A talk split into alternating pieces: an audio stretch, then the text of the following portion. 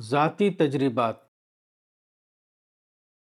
خدا کے فضل سے مجھ کو اس قسم کے تجربے بار بار پیش آئے مثال کے طور پر تیس دسمبر دو ہزار چھ کو میں اپنی ٹیم یعنی سی پی ایس کے کچھ افراد کے ساتھ نئی دہلی کے لودھی گارڈن میں گیا۔ یہ گویا کہ ہماری اسپریچول آؤٹنگ تھی۔ اس موقع پر میرے دل سے ایک دعا نکلی، جو میری فہم کے مطابق اس میں اعظم کے ساتھ دعا کی ایک مثال ہے۔ جب ہم لوگ لودھی گارڈن کے اندر پہنچ گئے، تو میں نے اپنی ٹیم کے افراد سے پوچھا کہ آپ لوگ جب یہاں پہنچے تو آپ کا پہلا احساس کیا تھا؟ لوگوں نے مختلف انداز سے اپنے اپنے تجربے بتائے۔ پھر میں نے کہا کہ جب میں اس خوبصورت گارڈن کے اندر داخل ہوا تو مجھے ایسا محسوس ہوا جیسے کہ میں جنت کو دور سے دیکھ رہا ہوں۔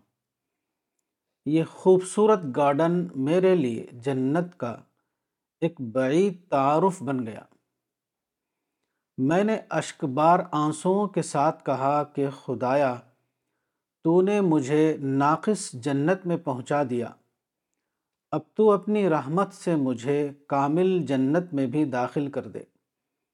میں نے کہا کہ خدایا، میں اور میرے ساتھی پوری انسانی تاریخ میں جنت کے لیے سب سے زیادہ غیر مستحق لوگ یعنی لیسٹ ڈیزرونگ کینڈیڈیٹس ہیں۔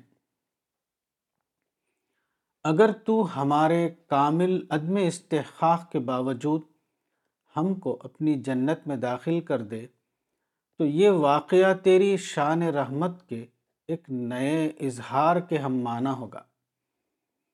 سارے زمین اور آسمان اور تمام فرشتے یہ دیکھ کر حیران ہو جائیں گے کہ خدا کی رحمتوں کا سمندر اتنا وسیع تھا کہ ہمارے جیسے آخری حد تک غیر مستحق افراد بھی تیری رحمت بے پایاں کے فیض سے محروم نہ رہے۔ تیری رحمت بے پایاں کتنی وسیع تھی کہ وہ تاریخ کے ان نااہل ترین افراد تک کا احاطہ کر رہی تھی۔